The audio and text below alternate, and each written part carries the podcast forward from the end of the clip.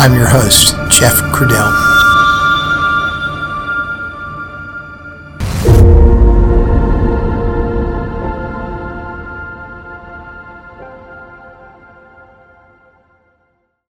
Hello, everyone, and welcome back to the podcast.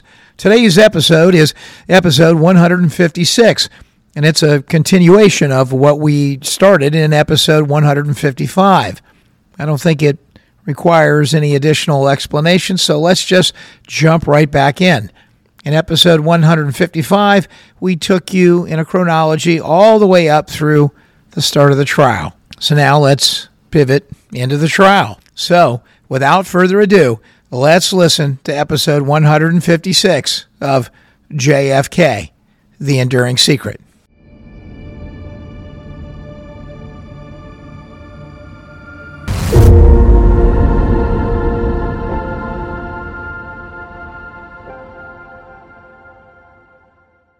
Garrison would read a 15 page opening statement, taking about 45 minutes to do so, in front of Judge Ed Haggerty, and return for the closing arguments about 30 days later. But much of the 30 days or so of the trial in between would not see Garrison in the courtroom. He purportedly was quite busy on other matters at the time of the trial, but perhaps he truly knew how flimsy the case was and wanted to distance himself from a certain basic connection to it. The trial itself would commence on January 29, 1969, after 14 days of jury selection, and it would last for just about a month, concluding with a unanimous verdict on March 1, 1969. A verdict that took just under an hour to come to agreement on. But to be fair, when talking about the process, it was decided on the second round of balloting by the jurors. And the outcome? They acquitted Clay Shaw. The trial itself had many highlights, and not the least of which is the testimony of a tiny little man, an accountant from New York named Charles I. Speisel, who went from what appeared for at least a moment to be a highly convincing witness for the prosecution to a mental case on cross examination. we'll save the details for another episode. But if there ever was a witness that single handedly caused a case to go down the drain, here was one. Oh, and then there was the heroin addict, Vernon Bundy, that testified that he saw Shaw meet Oswald on the waterfront and watched Shaw hand Oswald money, all while preparing to shoot himself up with a needle full of heroin. Identifying Shaw's unusual gait or perhaps a limp as an unusual and identifying personal characteristic that caught Bundy's eye and assisted later in confirming his identity in court. Surprisingly, this witness's testimony on cross examination actually held up decently, at least better than Mr. Speisel's. Trials are conducted differently under the rules of procedure for the particular court they are held in, and during this particular era in New Orleans had its own particulars. In those days, you could surprise the defense with witnesses giving them little or no time for previous discovery. But thanks to a mole inside of Garrison's office that had decided to leave, Irvin Dymond and Clay Shaw had the list of potential witnesses in advance and what they might testify to.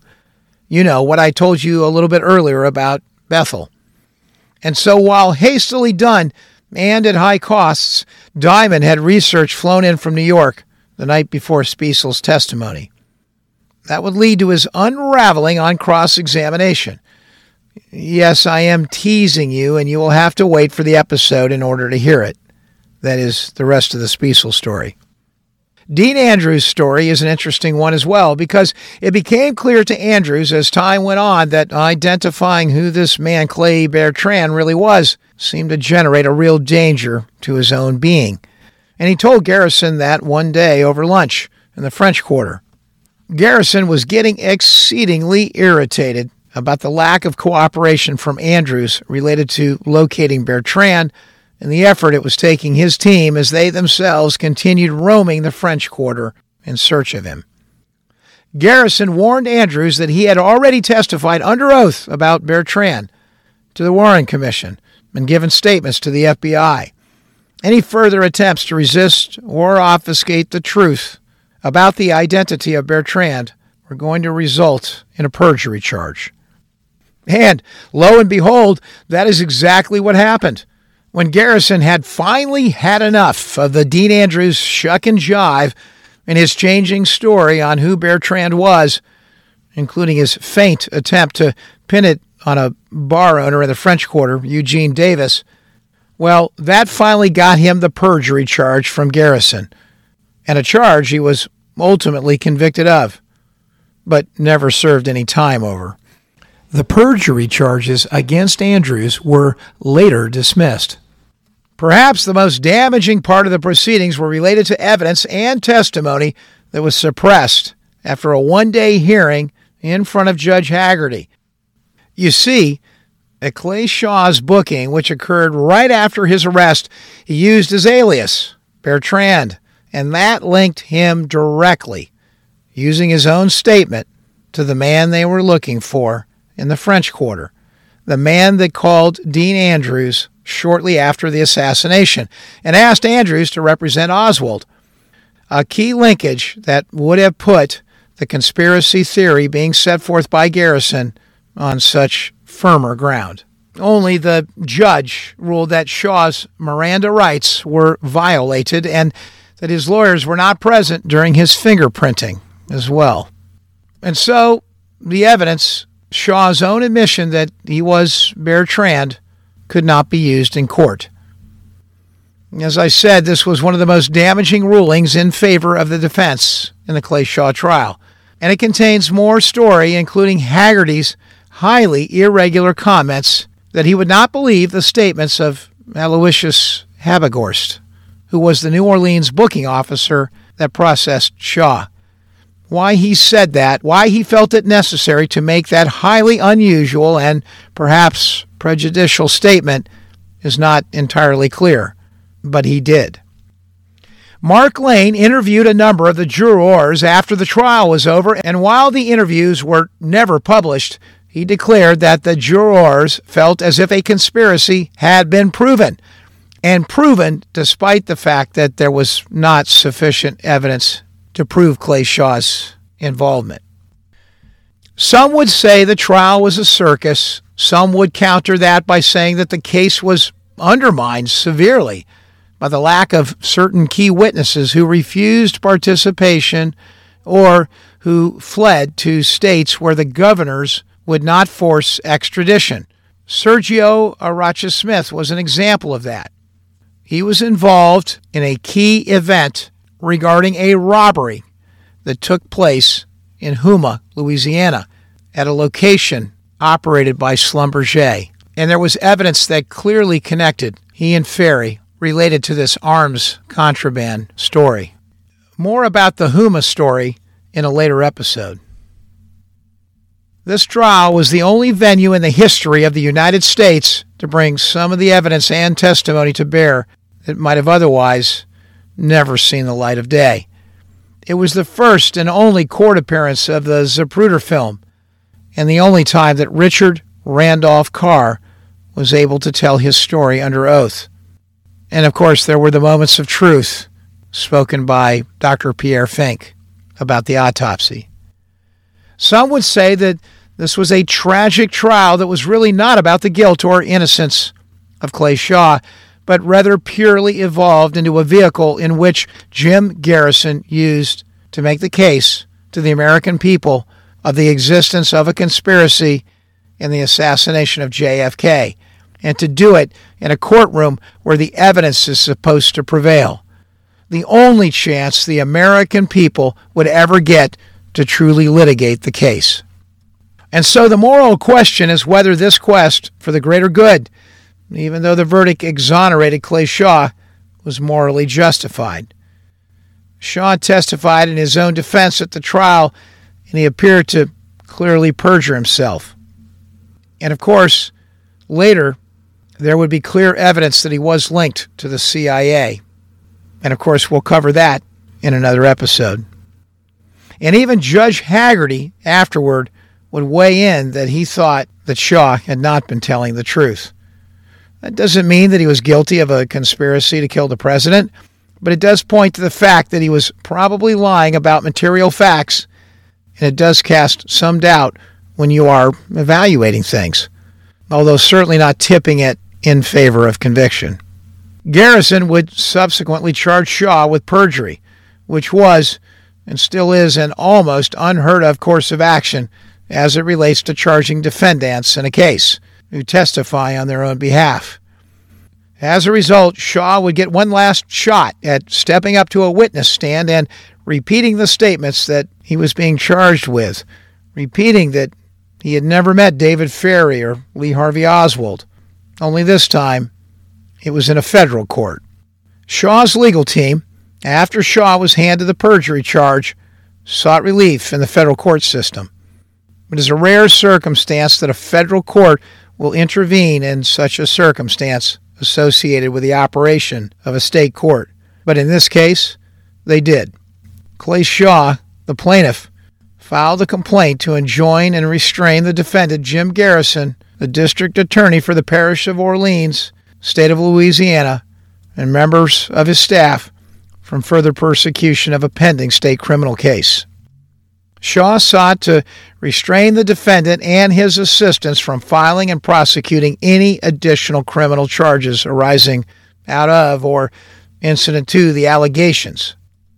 In that same complaint, Shaw would charge that Garrison conspired with the three key members of the Truth or Consequences Committee to deprive him of his constitutional rights. After a conference with the United States District Court for the Eastern District of Louisiana, New Orleans Division, along with the Fifth Circuit Court of Appeals, a panel of judges from the Fifth Circuit Court of Appeals entered an order directing the district court to hold a hearing on the plaintiff's application for injunctive relief.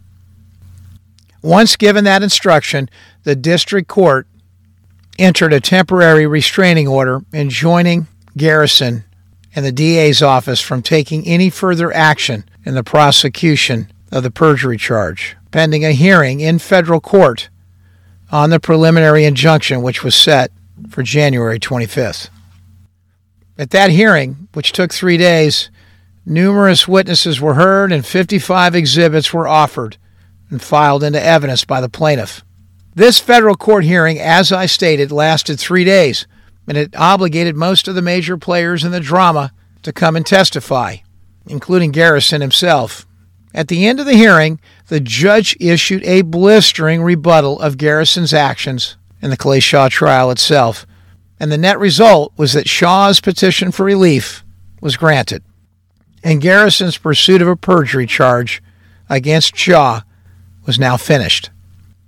But the real gem of all of us as JFK jurors, so to speak, is the gem associated with the testimony that arose out of the Christenberry hearing, where the good judge asked some very pointed questions, and the answers, now given long after the Shaw trial had been completed, were telling. I am going to leave all of the incredible details of this for a separate podcast episode, but the Christenberry hearing decision is one of the least known aspects of the Garrison investigation, and in fact, it's one of the most fascinating.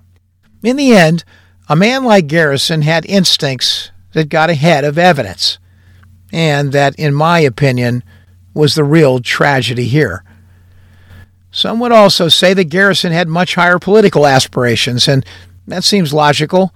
A man in public life with his intellect, his personality, his background, and his widespread public support, he had all the attributes and capabilities to achieve higher office. The real question for all of us is whether his motivations to pursue the trial, particularly after the death of David Ferrie, were tied in any way to these political aspirations or not.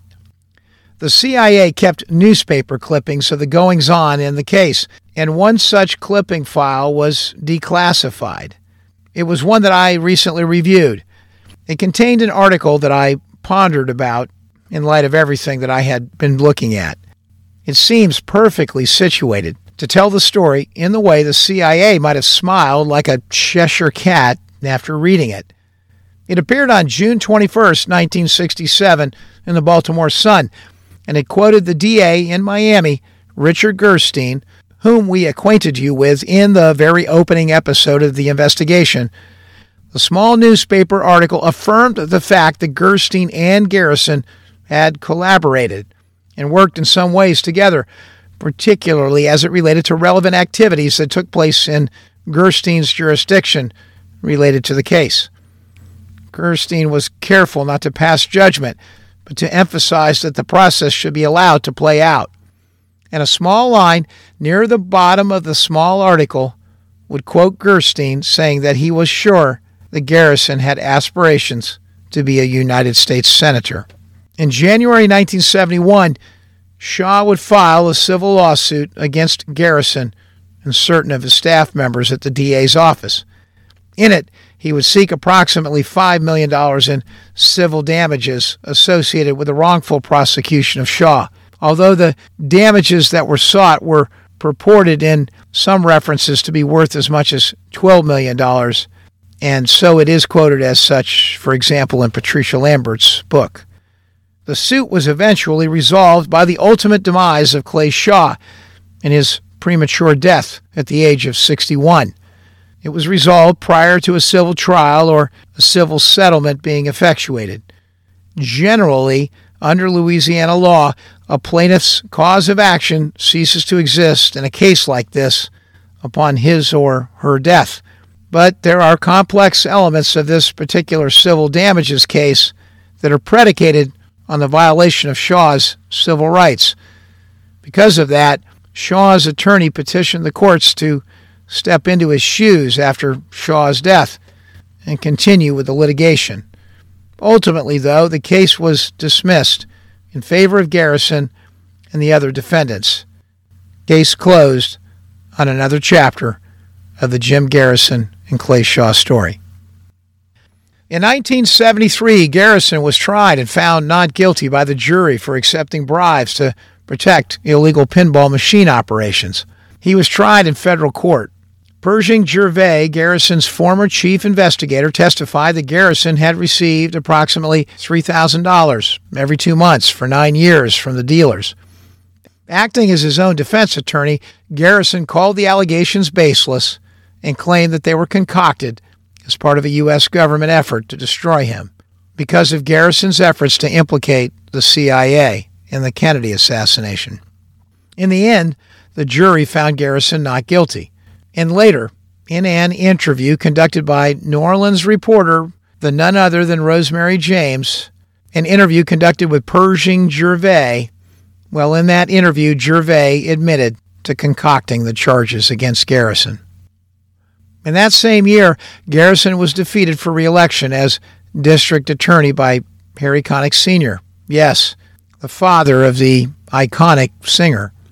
On April 15, 1978, Garrison won a special election over a Republican candidate, Thomas F. Jordan, for Louisiana's Fourth Circuit Court of Appeal judgeship. It was a position for which he was later reelected and which he held until his death. In 1987, Garrison started his movie career, so to speak, playing the judge, Jim Garrison. Imagine that in the film The Big Easy. And Garrison was also featured in the Men Who Killed Kennedy series beginning in 1988. After the trial, Garrison wrote three books on the Kennedy assassination A Heritage of Stone, which he wrote in 1970, The Star Spangled Contract, which he wrote in 1976 and which is purportedly a fictional book, but based on the JFK assassination, and then his bestseller, On the Trail of the Assassins, that he wrote in 1988. We all know that Kevin Costner played a fictionalized version of Garrison in the movie JFK. Garrison himself had a small on screen role in the film, playing the United States Supreme Court Chief Justice Earl Warren. How ironic. Garrison died of cancer in 1992, and he was survived by his five children. Clay Shaw never recovered from the devastating effects of the trial. It was purported that his legal expenses were almost $200,000, severely depleting his wealth, and he died on August 15, 1974, at the age of 61. Shaw, among his many talents, was a published playwright. The best known of his works was a play entitled Submerged, which was co written in 1929 by Stuart Cottman, and it was when both were still high school students. In 1979, Richard Helms, the former director of the CIA, testified under oath that Shaw had been a part time contact of the Domestic Contact Service, or DCS, of the CIA, where Shaw volunteered information from his travels abroad, mostly to Latin America. Antagonists of Garrison are quick to point out that hundreds of thousands of Americans have provided such information to the DCS on a non clandestine basis, and that such acts of cooperation should not be confused with an actual agency relationship. Regarding Clay Shaw's links to the CIA, it was later found that Shaw represented the United States on the board of directors for Permindex. Shortly after Shaw's arrest in 1967, in fact, three days after, on March 4, 1967, the Italian left wing newspaper Paese Sera published a story alleging that Shaw was linked to the CIA through his involvement in the Centro Mondiale Commerciale, which was a subsidiary of Permindex, in which Shaw was also said to be a board member. According to the magazine, the CMC had been a front organization developed by the CIA for transferring funds to Italy for illegal political espionage activities. And the same organization had attempted to depose French President Charles de Gaulle in the early 1960s. On March 6th, the newspaper printed other allegations about individuals it said were connected to Permindex, including Louis Bloomfield, whom it described as an American agent who now plays the role of a businessman from Canada and who established secret ties in Rome with deputies of the Christian Democrats and neo fascist parties. Shaw's involvement in these two organizations, while elements of the CIA would continue to refute the significance of these two organizations and the related significance of Shaw's connection to them, it is known that after the attempts on Charles de Gaulle's life, the French intelligence agency, in a very short period of time, completely traced the assassination attempt back to connections to Permindex, as well as other organizations, perhaps even some domestically located in the United States. But that issue and that matter is left to another episode. Thank you for listening to episode 156 of JFK The Enduring Secret.